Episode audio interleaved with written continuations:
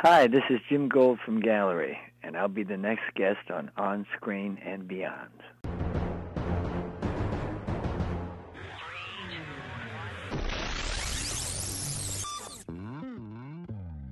On Screen and Beyond, an inside look into the entertainment world featuring interviews with people from the movie, TV, and music industry, news on upcoming TV and DVD releases, and the rumor mill. And now, here's the host of On Screen and Beyond, Brian Zemrak. It's time to kick back for another edition of On Screen and Beyond. I'm your host, Brian Zemrak. This is episode 610 of the show that keeps you updated on what's coming your way as far as upcoming new movies, remakes, sequels, and TV and movie DVD releases, as well as our interview segment with a guest from the movie, TV, or music industry. This week on On Screen and Beyond, we go back into the world of music, back into time, back to 1972, in fact, or earlier than that. But uh, we are going to have a guest that's going to be joining us that had a hit song called Nice to Be With You. I believe in music. Big City Miss Ruth Ann. And the group was called Gallery. And Jim Gold was the one who founded the group, and he is here. He sang the songs, wrote some of them, and he's going to be here to talk about that. It's going to be a lot of fun. Those are great songs, and uh, if uh, you know you get a chance, go ahead and listen to them. And uh, Jim Gold of Gallery is coming up in a few minutes right here on On Screen and Beyond. So get ready. And uh, we are in the holiday season, and it is now going full force. We've got some uh, guests we're lining up. Uh, we are going to have, uh, I believe, we're going to have another musical guest coming your way next week. Not positive. You, things can change because things can pop up at the last second, and I throw in something else. But uh, it's going to be a lot of fun, a lot of memories coming your way. And uh, the person we're going to have has had so many hits, written so many hits. It's it's just unbelievable. So uh, get ready for that next week or whenever. And uh, let's see what else we got here. Uh, it, why don't we get right into it? It's time for remake madness right here on On Screen and Beyond. Please hang up and try again. Remake Madness, the retelling of the story of Dracula through the eyes of his assistant, Renfield, comes our way on April 14th. Now, Nicolas Cage, of course, is going to be Dracula in that film, and the film is called Renfield.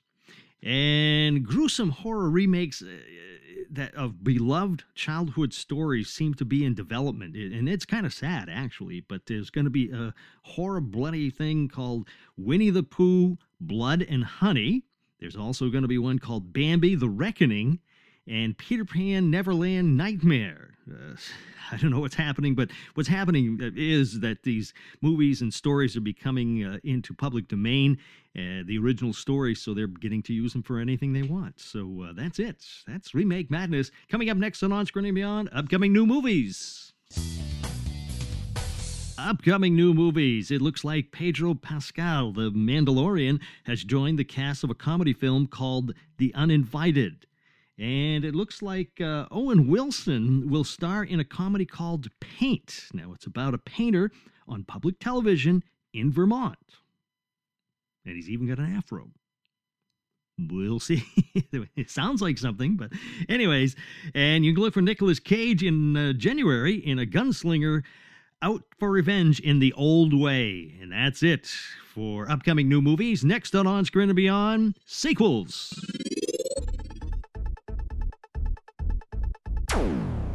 Another day is here, and you're ready for it. What to wear? Check. Breakfast, lunch, and dinner? Check. Planning for what's next and how to save for it? That's where Bank of America can help. For your financial to-dos, Bank of America has experts ready to help get you closer to your goals. Get started at one of our local financial centers or 24-7 in our mobile banking app. Find a location near you at bankofamerica.com slash talk to us. What would you like the power to do? Mobile banking requires downloading the app and is only available for select devices. Message and data rates may apply. Bank of America and a member FDIC.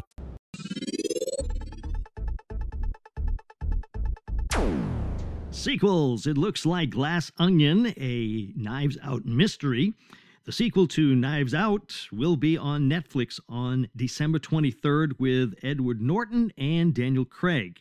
Equalizer 3 with Denzel Washington arrives on September 1st, 2023. And Jungle Book 2 is being looked at, and uh, it's coming our way, it looks like, on July, 20, uh, July 2026. And that's it for sequels coming up next TV on DVD.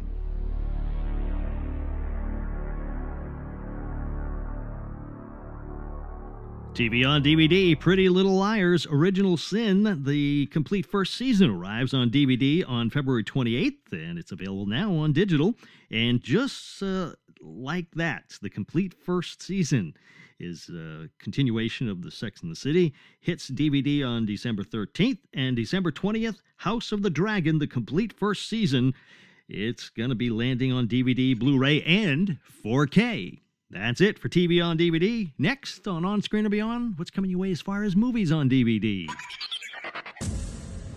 Movies on DVD. December 27th, Lamborghini, The Man Behind the Legend with Frank Grillo drives onto DVD and Blu ray. Also on December 27th, Father of the Bride with Andy Garcia and Gloria Estefan comes to DVD. And January 3rd, Black Adam with Dwayne Johnson flies onto DVD, Blu ray, and 4K. That's it for movies on DVD. Coming up next on On Screen and Beyond, it's TV and entertainment time.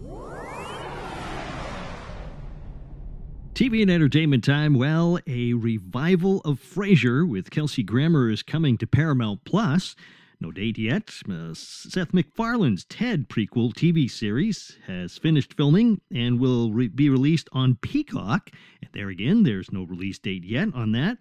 And Irene Cara of fame and the singer of Flashdance has died at the age of 63. And this was this past week.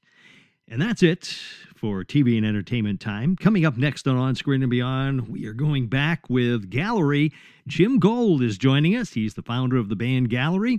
They had the hit song Nice to Be With You, I Believe in Music, Big City Miss Ruth Ann, a lot of big hits, and he's coming up next. Great guy, Jim Gold, right here on On Screen and Beyond.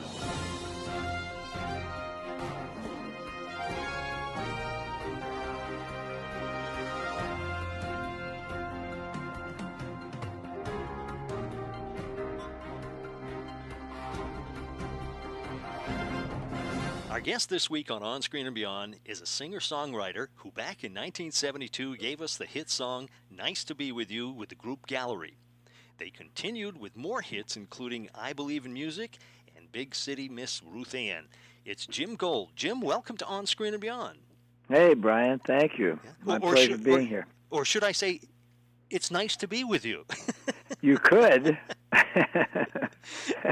Not that it hasn't been said before. I know, I know. You've probably heard that every single time. Well, you know what's funny? Uh, when that record came out, and of course you don't plan things like that, but radio station guys used to say that it was a great opener song for their show when they first would come on the air. Mhm, Yeah. And I never thought of it that way, you know. I would just start, oh, it's so, you know, oh, oh, great. So uh, that's, you know, it, it was kind of a nice little perk. Now, how did you come up? Since we're talking about that right off the bat, how did you come up with that song? Because you wrote this, right? Yeah, yeah. I, I wrote um, as much as I could for the gallery stuff. Usually, uh, the two I did two gallery albums and two solo albums after that, and most of the time I try to write seventy-five to eighty percent of everything we did um, because it was kind of the style was kind of set by the way I played and the type of things I wrote. So I had to kind of uh, uh, dig down and come up with them. Uh, nice to be with you. I was working a day job, of which I was really bored, so I was always daydreaming. And uh, just that line came into my head, and um, by the time I came home, I pretty much had it all together. I went in and grabbed my uh, acoustic guitar and just kind of finished it off. And uh, a lot of times you work on a song and you rewrite it and you rewrite it, but it was just one of them things that it just came out the way it was, and I really didn't make any changes to it at all. It was just one of those things. Hmm. It's probably about a half hour thing. Yeah. yeah. Now, did when you wrote the song, were you, you know, using a guitar to, to do it, or a piano, or what, what were you? Uh, just uh, an acoustic guitar. I wrote just about everything on uh, this little acoustic guitar I had at the time. Mhm. And um, I mean, I was married. Uh, we were married at uh, a, a young age, uh, 18, and uh, still are 57 years later, Congratulations. which is pretty unusual, especially in this business. yes. but uh, uh, so you know, it's one of those things where you didn't have a lot to work with. I, I'll bet that guitar was like thirty five dollars and probably didn't have a a steel string on it. It was probably had plastic strings for all I can remember. But it's one of those things where you know you use what you got, and if something's going to come out, it's going to come out, and that's that's kind of the way it is. You don't have to be playing expensive things. I didn't have a, a good tape recorder or anything like that, and I just put things down just so I could remember them. And uh, that's kind of. I mean, I would send I would send tapes to my producers, and they'd say, "Well." Jim, I like all that stuff in the background, the toilets flushing and the uh the kids screaming and uh and what's on TV at the time and every once in a while we hear a bit of a song in there. and I go I'd say, "Yeah, well, that's the way it is." So that's the way we worked, you know. Thank God these guys could hear things and what I was doing. So uh we we were a good match, I think. Wow. Huh. Now, was how long had you been together as a band before "Nice to Be with You" came out? Because that that was really your first big, Yeah. wasn't it? Yeah, yeah. We weren't a band. Um, basically, Gallery originally with me and a childhood friend of mine called Bill Portnola. We were playing these little clubs as a duo, Oh, and um, I asked uh, my producers, Mike Theodore and Dennis Coffey. I said, "What, what made you stop in this little club we were at?" Because he said, "Well, you know, in them days." he said you went out and you, you were looking for talent and looking for things in different places and he said we went by this little bar that, and saw this line going outside and we thought well I wonder what's going on here. We thought there was a real hot band in there. He said and we go in and we see two guys standing on a little stage you know strumming some guitars just singing anything that comes in their head. But yet there was all these people in there and they were actually dancing to what you were doing. And we thought wow there's something going on here and they didn't approach me then. I moved to another place called the poison apple. It was in the detroit area. And um they followed us over there and brought their wives. And uh so finally i was in the back room and somebody came in the back and said hey uh there's some guys here that want to talk to you. Well, you hear that a million times, so I almost didn't go out there. Wow. It's always like, oh, my uncle knows Ed Sullivan, or you know, some, some crazy ass thing. And um, so I finally thought, well, okay, I'll go out there. So I went out there, and I recognized um, Dennis Coffey.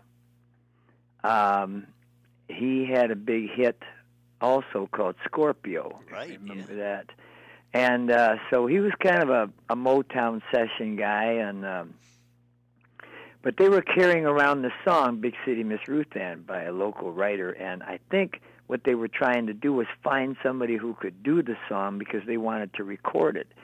So they were just going from different places. And what we were doing seemed to fit their idea of how that song should be. So they asked me if I would take the song home and listen to it and see whether it was something I could do. So I did, and uh, I said, "Yeah." I said, "I, you know, I, I think it's something we could do because we really hadn't established what the gallery sound was going to be." hmm Um, I pictured it as a combination of pop with a little touch of country. That was my idea, and the reason we had a steel, so much steel guitar on um, the gallery stuff is because, once again, I mean, I was a teenager. I fell in love with Sleepwalk Ah, by. Santo and Johnny. Yep. And I thought, my God, that guitar sounds like it's crying. It sounds like it's got emotion. hmm And it wasn't being played like a country steel guitar. It was played like a pop record.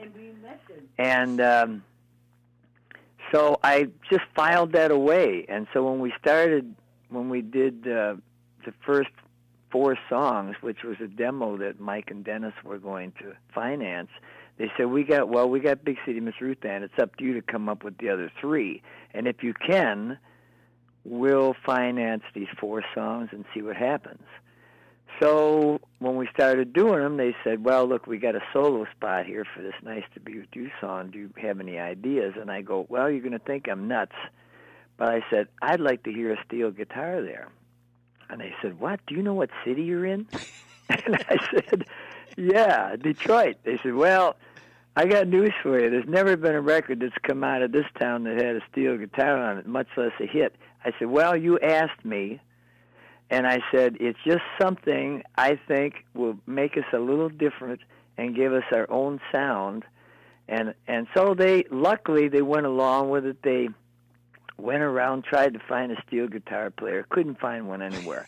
Finally went to the musicians union. There was one name under steel guitar. That's it. Wow. So they call this number and say, "Well, look, you know, we got three or four songs we'd like you to to play on. You know, would you be interested and come to the studio at a certain time?" So they get there and they find out that the guy is a 15-year-old kid. Hmm. Wow. Now they're thinking, "Oh my God, you know, I mean, what's what's going to happen here?" So they kind of tell him what they want, and this kid's like, he whizzes through it. I mean, he's a genius. Turns out his name is Paul Franklin. When he graduated from high school, his parents moved to Nashville, and he became one of the most sought-after steel guitarists in Nashville. Wow. He's played on Brooks and Dunn, Shania Twain. Uh, he played on I Swear by John Michael Montgomery. I mean, he's been all over everything. And to think, we had this kid on this first record, and uh, I met him 40 years later when he was playing with Vince Gill. And we hugged, and I said, you know, because I wasn't there when he when he cut the stuff. I never met him. Oh, wow. So now we have this big reunion, and I asked him, "What was that like for you back then? I mean, being so young." And he says, "Well, I was really shy." He said, "And I will tell you this."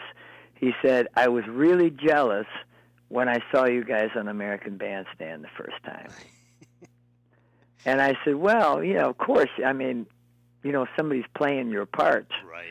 and this and that. But I said, you know what, Paul? I said, your dad made the right decision. I said, you were too young to get involved in that. And I said, you moved to a town where you could really do some work. And look what t- turned out. I said, you know, you, you know everybody, you play with everybody. I said, he's gone out with Dire Straits. I mean, he's Wow. he's done everything. Jeez. And I told him how proud of, of him I was. I said, you know, and uh, uh, he said, well, you know what? He said, "Th- playing on Nice to Be With You got me a gig with Barbara Mandrell. Hmm. He said, I didn't say anything about it. Like I said, I was shy. And he said, um, somebody in the band found out, and they said, is it true that you're playing on that number one pop record, Nice to Be With You? And he said, uh, yeah. So Barbara Mandrell came up to him and said, "Why didn't you say that? Do you know what that means? I mean, for you to give you credibility and stuff." So apparently, according to him, they used to do the song once in a while in her live show just so he could play it. Wow.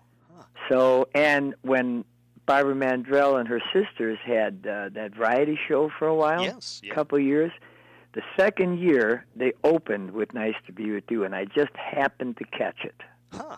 else I wouldn't have known about it. Yeah. You know, uh, and I was thrilled. I mean, I, that was the first time I ever heard anybody else do any of my things, and um, so it was. Uh, it was an amazing kind of coincidence how all that fell together. Yeah. You know.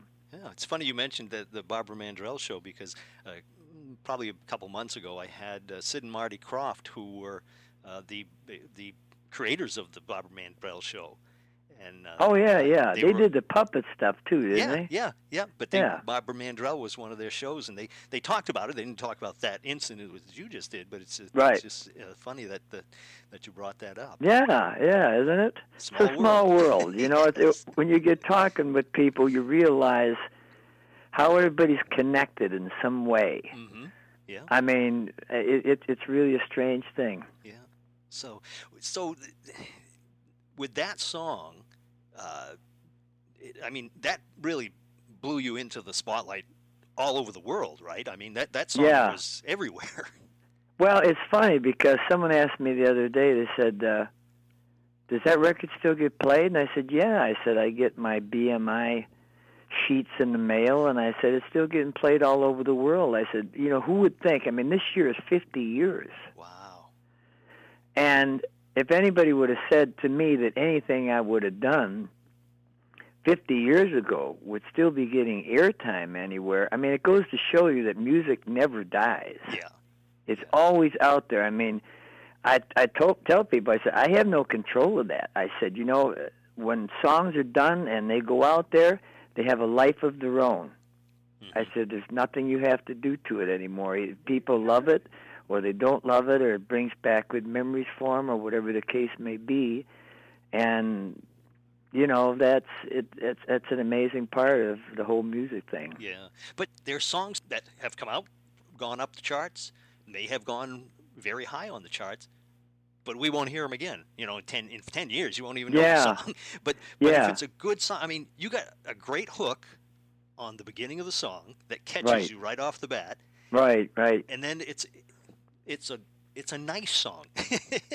Well, you know, it's a good song. You know what it is, uh, and and some of the letters when people get on my website and stuff, they'll they'll write such nice things. I mean, it really touches me to the point where I've I've read Dumpsing things and actually just sat there and cried Mm, wow. because it's just so you know because you think what an amazing thing to be able to touch people just even for three minutes you're in somebody's life and like people have said oh man i woke up in a bad mood jim and you know uh, the song came on the air and it was just so happy sounding it made my day the rest of the day hmm and it's just little things like that. Or one girl told me how her and her dad, when she was little, used to drive out in the desert and had a, a not a cassette, but an eight track.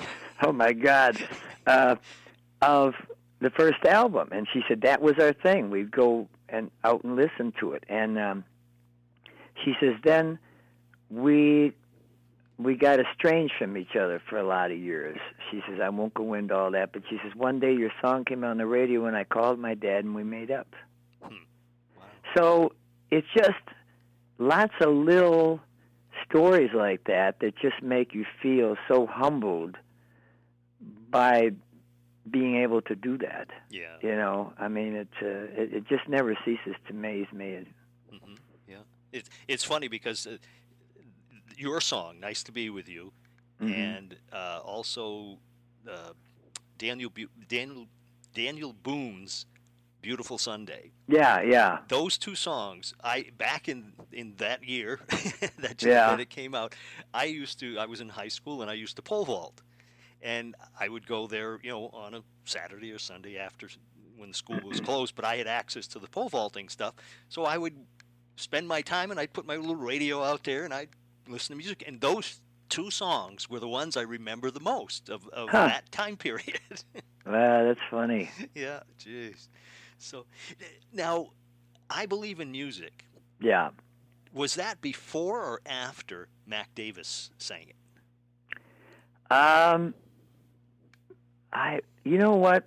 I'm not really sure. What I do know is that he had released it three times, and it's stiff three times. Really? Wow.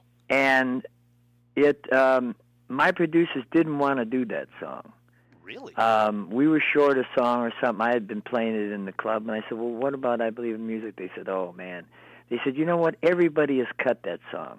Uh, Kenny Rogers, Elvis, B.J. Thomas. You know, they've all done album versions of it, but they said it. It's what we call a, a, a jukebox hit, where people go and play it on a jukebox, but they don't go and buy it." Hmm. And I said, "Well, it's going to be an album cut." I said, "So." Let's just do it different than everybody else did it. Everybody else did it kind of up tempo. We'll just slow it down, and and you know then they came up with that synthesizer part in the middle, which really shocks you when that comes flying Right. in. Yeah. So um, they said, well, okay, so. Nice to be with you is this giant hit, and then the record company says, "Well, we're going to follow it up with I Believe in Music," and I go, "Oh no, you know, no, that's that's not a good idea." Because you know I was scared because what they all said.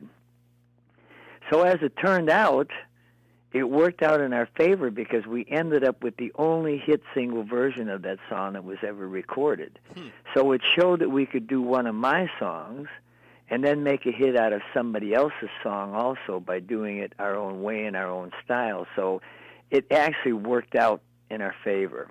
Wow. Huh. Uh, the the one funny thing um, was that I changed a line in the song, not on purpose, because I couldn't understand what was being said on the record I was copying the words off of. So I said something else. Now years later, uh, Mac Davis gets on the Tonight Show, and I forget who was the host, and I'm watching. And they said, "Well, we know you wrote songs for Elvis and Bobby Goldsboro and all these people, and uh, you know who who have you written songs where somebody that we wouldn't know as well uh, had a hit with?" It. He said, "Well, there was this little group from Detroit area.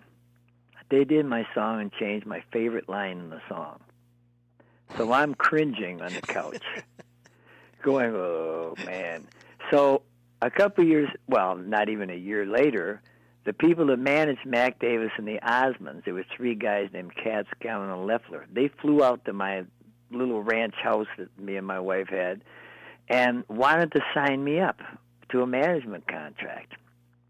So I said, "Would you please tell Mac that I didn't mean any harm? you know, I know I should have found the real words, but we didn't know anything in them days. We just did what what you thought, and that's it. And so they they laughed and they said, uh, "We just told Mac, look, Mac, don't be upset. Just wait for the mailman and sit at home." so that was the big, you know. So I laughed, you know, and they they smoothed it over and this and that, but. uh uh, it was just kind of a funny situation. And then when Mac died, when was it last year or the year before? Yeah. There's a lot of people that uh, called me and you know asked me about I believe in music and all that. So yeah. So, d- do you remember the words that you changed? um, his line was, um, let's see, God loves you God loves you when you sing. hmm was the end of it. And mine was something about uh, look to the sky and tell me what you see or something, which sounds nothing like that. and but to rub dirt in the wound, I hear the Lettermen do I believe in music, and guess whose line they use? Mine. so now everybody thinks that's the definitive version. That must be the right version, and they don't sing his line no more. Oh, jeez. and I went, oh my God, this just keeps getting worse. Now, did you ever get the chance to meet Mac? No, I didn't. No, never did. No, no, I didn't. I wish I would have, but uh, I never did. No. Uh, the only one I met that uh, there was another guy at the same time that was trying to sign me, Glen Campbell's manager. Oh, yeah. I did meet Glenn. There was a, uh, a huge, huge supper club in Canada in Windsor called the Elmwood Casino years ago. And they had big names coming there. I mean, God, they had uh, Tom Jones and um, just, I think Sinatra might even went there once, Sammy Davis, and uh, big, big places. Yeah. Just an old style type, huge supper club. And um, so I was invited over to meet Glen Campbell. Um, and um, so his manager drove back to my house afterwards, and we talked and everything for a while. And uh, but um, you know, it's it's funny because both these guys were kind of giving me the same lines, you know, about what they were going to do and blah blah blah. Mhm. And it gets very scary at that point because now they're into percentages of you and and you're thinking for me it was a little different. I mean, I I told the three young guys uh they had a lot of energy and I probably should have went with them because uh later on it turns out that when they split up one guy named Sandy Gallin went with um Dolly Parton became a big partner of hers and Michael Jackson. Those are some. So all these guys later on in their careers were very well connected everywhere. hmm And these guys were sitting there as 30 year old guys in my house talking to me. Yeah. Wow. So I ended up not going with them only because at the time, Glen Campbell's manager said, Well, look, I won't even make you sign anything with me. Let me show you what I can do first. Well, that appealed to me. hmm Unfortunately, the record company was going under, which I didn't know at the time. Uh, Uh, so I think what happened was, you know, this guy was an older gentleman, you know, and, and he probably looked at all this and thought, oh my God, you know, now I'm going to have to find Jim a new label and do this and do that. And, and maybe it was too much work for him at the time. I don't know. But the whole thing kind of blew away. Um, plus, the other three guys, I was real honest with them. You know, I I'm probably the only guy they ever talked to that ever was that honest with them because when they told me, I said, "Look, I know you're going to want to work me to death at the beginning, but I have to be honest with you and tell you, you know, I have two little kids." I said, "My daughter's only at that time when the record came out, she was like 2 years old. She was born in 1970. And my son was born in 66." I said, "Look, I am not not going to jeopardize my family for a career. I said, I have to tell you that up front. I said, I'll do so much, but that's it. I said, when it gets to the point where I lose them over this, I said, I can't, I can't do that. Hmm. Yeah. So the guy looked me right in the eye and he smiled and he said, Jim, you know what? That is the most honest answer I've ever heard in my life. He said, because most guys will sell their mother right. to get a chance like this. And you just pretty much said, you know, I can't do this, or, you know, I'll do it so far, and that's it. And he said, you know what? I respect that. He said, I really do. He said, because this business is not filled with people who are all that honest with you. Yeah.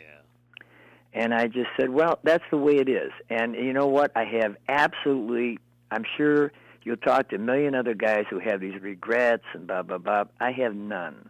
Hmm. I mean, I lived the fantasies I had when I was a kid. I wanted to, when I was going with my wife when we were young, she said, what are your, what are your dreams? What do you want to, I said, you know what? I want to write a song. I want to hear it on the radio. I want to have a gold record, and I want to be on American Bandstand. I did all of them. Yeah.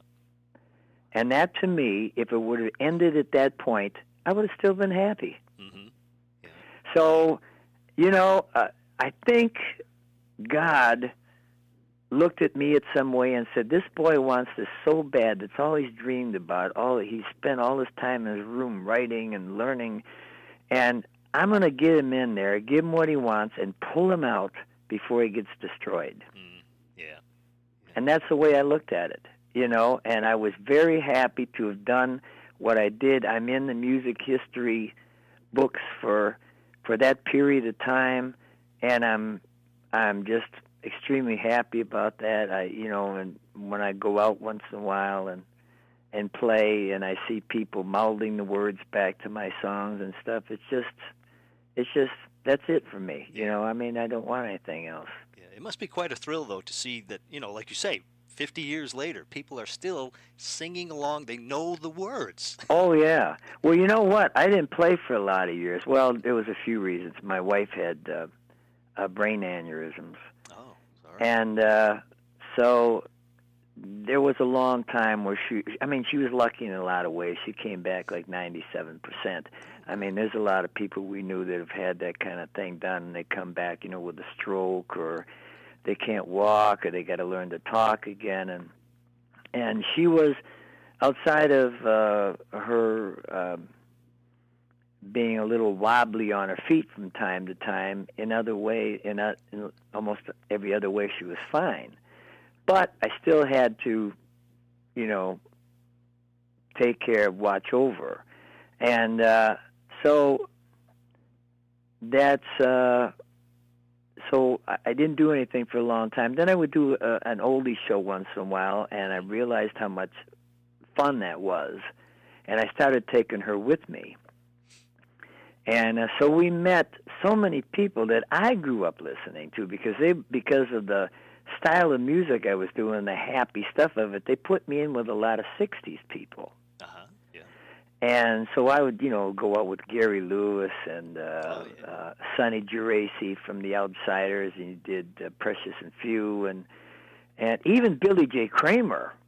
I mean, I was riding in a car with him through Oklahoma, and he was telling me all these stories about the Beatles and all that stuff, and I was fascinated. You know, I mean, it was everybody that I met, even all the way back to Jimmy Clanton Yep. Yeah.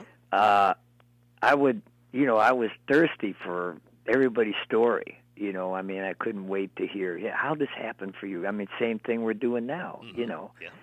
and people are interested in that. They really are. I mean, um, I was at some place the other day and I was talking some and I started telling some stories and this woman said, "You know, Jim, I could listen to that all day long because people don't understand or know what that's like."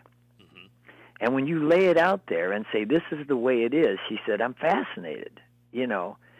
So um, actually, we did a show last week for about, I don't know, 150 people. It was almost like a coffee house setting. I went in with a couple guys, and I thought it might be fun just to do a real intimate kind of thing hmm where people were sitting a few feet from you in chairs. So we did it, and it was so amazing. I mean, these people were just, I mean, they had brought old memorabilia for me to sign, and this one guy says, I've waited 50 years to hear you sing live.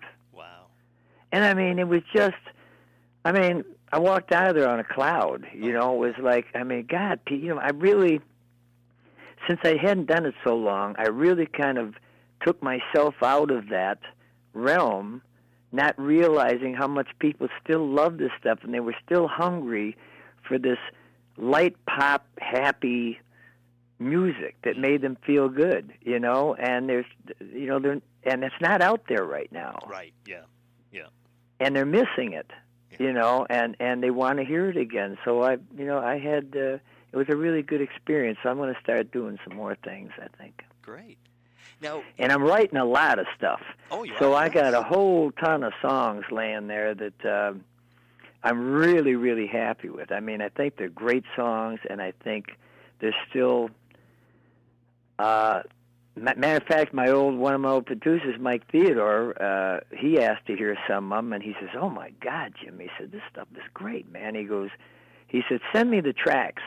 So he bumped them up on his computer, and he started moving things around and producing them, and all of a sudden, you know, he, you know, he started coming out with some really interesting sounding stuff. So we're really, I think he's going to put together a CD of all, well, at least nine or ten of my new things. That's great. And just to see if somebody would be interested in distributing this. I mean, I have no, you know, at the stage I am in life, I mean, I have no, I mean, you hear some of these guys talk about like making comebacks and stuff. Nah, you know, I'm not so much interested in that, but I would like people to hear what I'm doing now and what I have done. And whatever form that takes, I mean, if we have to sell things like that on on the website or whatever that is, I mean, that's fine. But I think I think people would be surprised by some of it. Yeah. Wow. When you need mealtime inspiration, it's worth shopping Kroger, where you'll find over 30,000 mouthwatering choices that excite your inner foodie. And no matter what tasty choice you make, you'll enjoy our everyday low prices, plus extra ways to save, like digital coupons worth over $600 each week. You can also save up to $1 off per gallon at the pump with fuel points. More savings and more inspiring flavors make shopping Kroger worth it every time. Kroger, fresh for everyone. Fuel restrictions apply.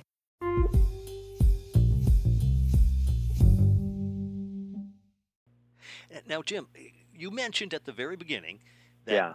the the guys that had come to see you were looking for somebody to sing "Big City Miss Ruth Ann," Right. which actually was your third hit song. Yes. Uh, yes. So how did you know how did that go? I mean, why did they wait so, a, a full year almost or whatever uh, before they they released that one? Um, I don't know. You know, uh, most of that happens with the people at the record company. Behind, I mean, uh, behind the scenes. I find I don't really have. I didn't have the only one I knew when they played the first few songs back. And nice to be with you. Uh, Mike had got the idea to add the bells in the background hmm and these little touches that he did. And when I heard it back the first time, I just looked at him and I said, "You know what? I may know nothing, but that's a hit song right there." I said, "I don't know why, I don't know what it is, but there's something intangible that I can't tell you why I feel that way." I said, "But I think this thing would sound great on the air." And they looked at me and they said, "We feel the same way. Now we got to get the record company to say that that's the one." And they did. Thank God. So that was the one that I knew for sure was the one we should start with. Um, Big City, I think maybe at the beginning they were thinking of that as the first one Ah, yeah. but um that's you know i mean like i say i think they they sit around some table and play the new releases and and say well you know what do you guys think? And you know whoever decides these things because i really didn't have a lot of say in it because there's some of the songs i did on the album that like one one of the ballads that i would have liked to have put out because i think i had some really nice ballads on there. And um uh, and it shows that now because in my in my statements that I get, it shows that they're discovering some of the other songs off the albums and they're being played in some of the other countries. So, Oh, uh, good.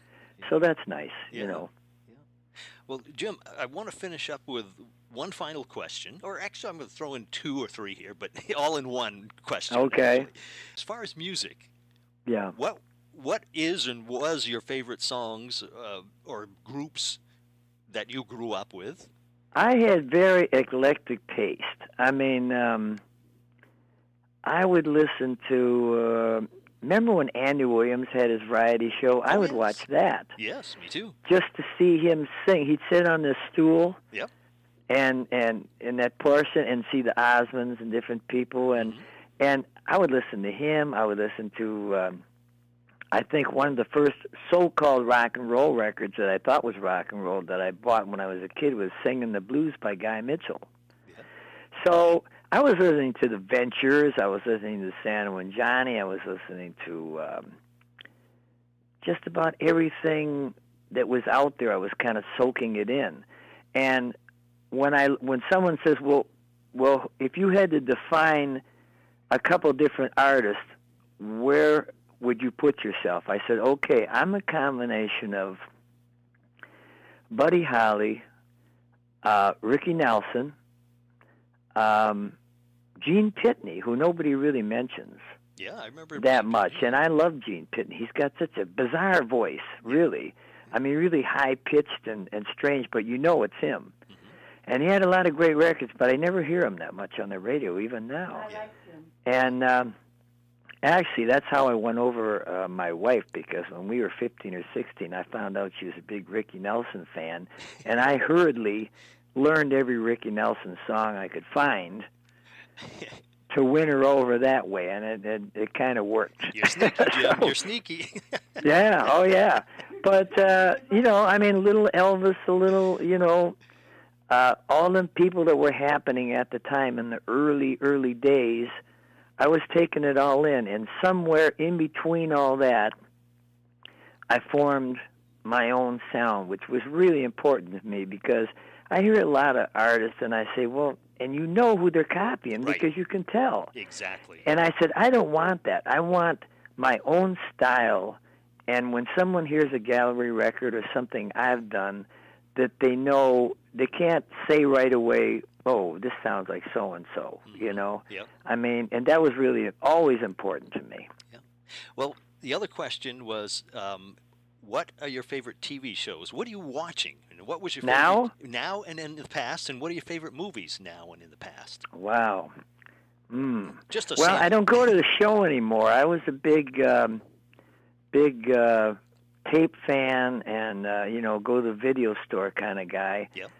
And uh, uh, now, to tell you the truth, even now, I go to the library, and they get all the new releases Mm-hmm. Of movies and stuff, and I I'll get a whole week's worth in one day, and I'll just we'll watch one a night. So we're big movie fans. Yeah. We watch a little, and once again, my taste is, you know, um, we'll watch an action movie, but then we'll watch a, a you know a romantic comedy, or we'll watch whatever is good. I'll watch. Yeah. I mean, I know. I mean, even my son, I laugh about that. All he does is watch these uh, uh, rock'em sock'em kind of movies, you know. And I said, man, I feel sorry for your wife if she's got to put up with that crap every night. so I, like I say, and then I'll watch a Hallmark thing Mm-hmm. and sit there and, and go because they're so nice.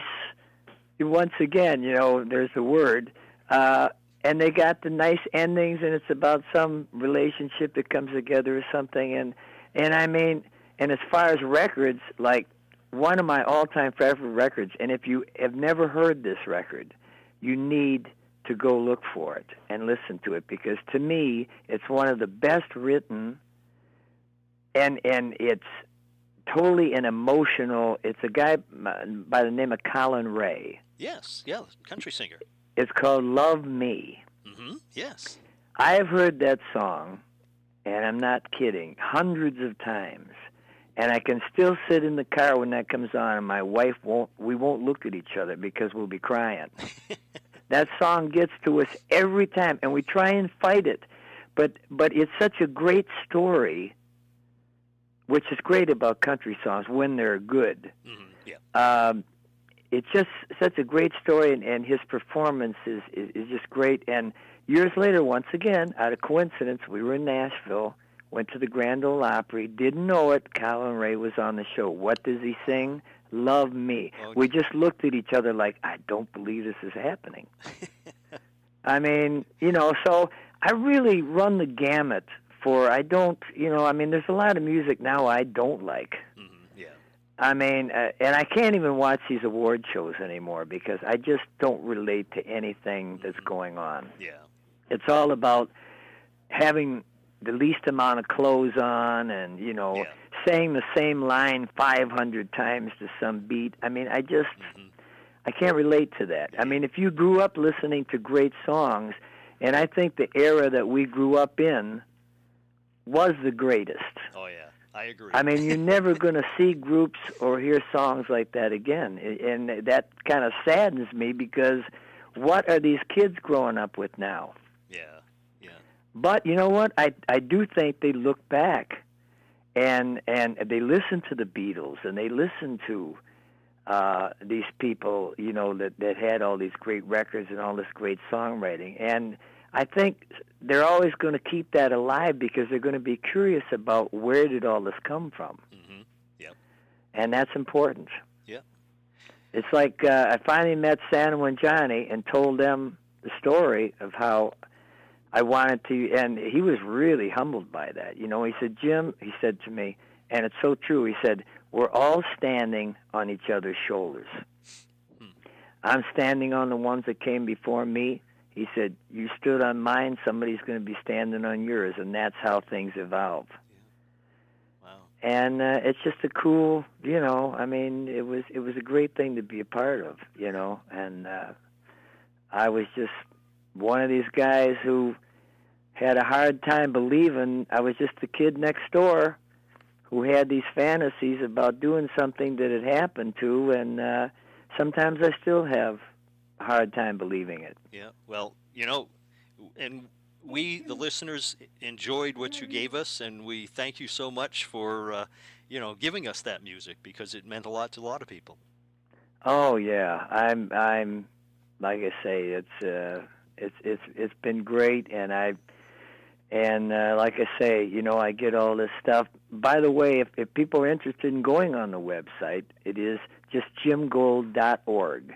That's the official Jim Gold and Gallery website. So there's there's songs in there. There's uh, some live footage. There's uh, pictures and and things like that. And um, I have this girl who runs it for me, and uh, she takes care of things for me and watches out for me. Mm-hmm. She's if she feels like someone's trying to get at me and there's something don't sound right, she'll call me and say, "Oh, I don't know about this, Jim. I'm not going to send this to you." So it's, it's pretty funny.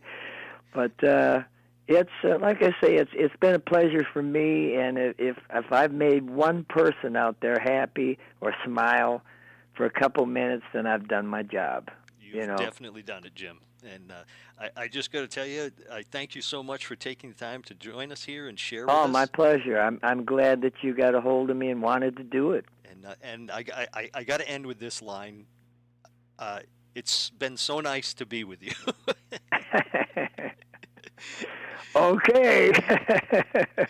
Thank you, Brian. Thanks for the time, and thanks to uh, all the people that uh, will listen to your shows and stuff. And um, I thank them from the bottom of my heart.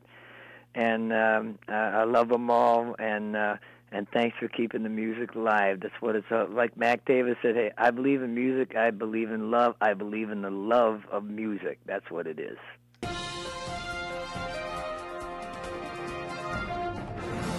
There is Jim Gold of the band Gallery and the hit Nice to Be With You. I believe in music, Big City Miss Ruth Ann, just the you know a lot of great songs there and and check out his albums because he's got some really good stuff on there too. And uh, you can check those out. And uh, we just uh, want to thank him so much for joining us here at On Screen and Beyond and sharing with us and bringing back memories and everything. So uh, I want to thank him.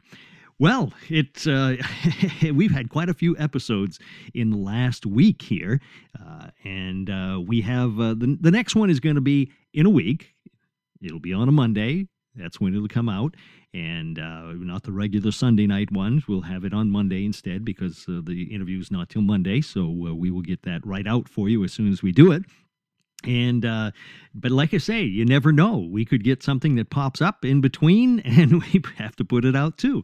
So uh, we'll see what happens. But uh, hopefully, we'll be back on the regular routine that we do here once a week here at On Screen and Beyond. But uh, always enjoyed giving you more and more interviews here, right here on On Screen and Beyond. So uh, if you have a suggestion for somebody you'd like to have on here, whether it be a musician or a uh, uh, actor from a movie or TV show that you enjoy or uh, have enjoyed in the past. We always like to give a try to see if we can get those people on.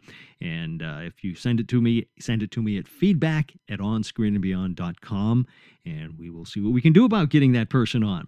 And uh, also, uh, tell a friend about On Screen and Beyond. That's the best way to get more and more people to listen to On Screen and Beyond. The more people we have listening to On Screen and Beyond, the more these people will want to come on to On Screen and Beyond. So it's like a vicious circle. And uh, we want to just keep it going and going. So uh, tell a friend and uh, download all the episodes and listen to them and uh, just keep our numbers up. And we will get more guests here for you right here on On Screen and Beyond. So uh, thank you so much for that and love hearing from you. And there again, you can send it to me at feedback at onscreenandbeyond.com. I read everything that comes through. And uh, that's it. That's a wrap for this episode of On Screen and Beyond. So until next time, when we once again take you on screen and beyond, I'm Brian Zemrak. Take care.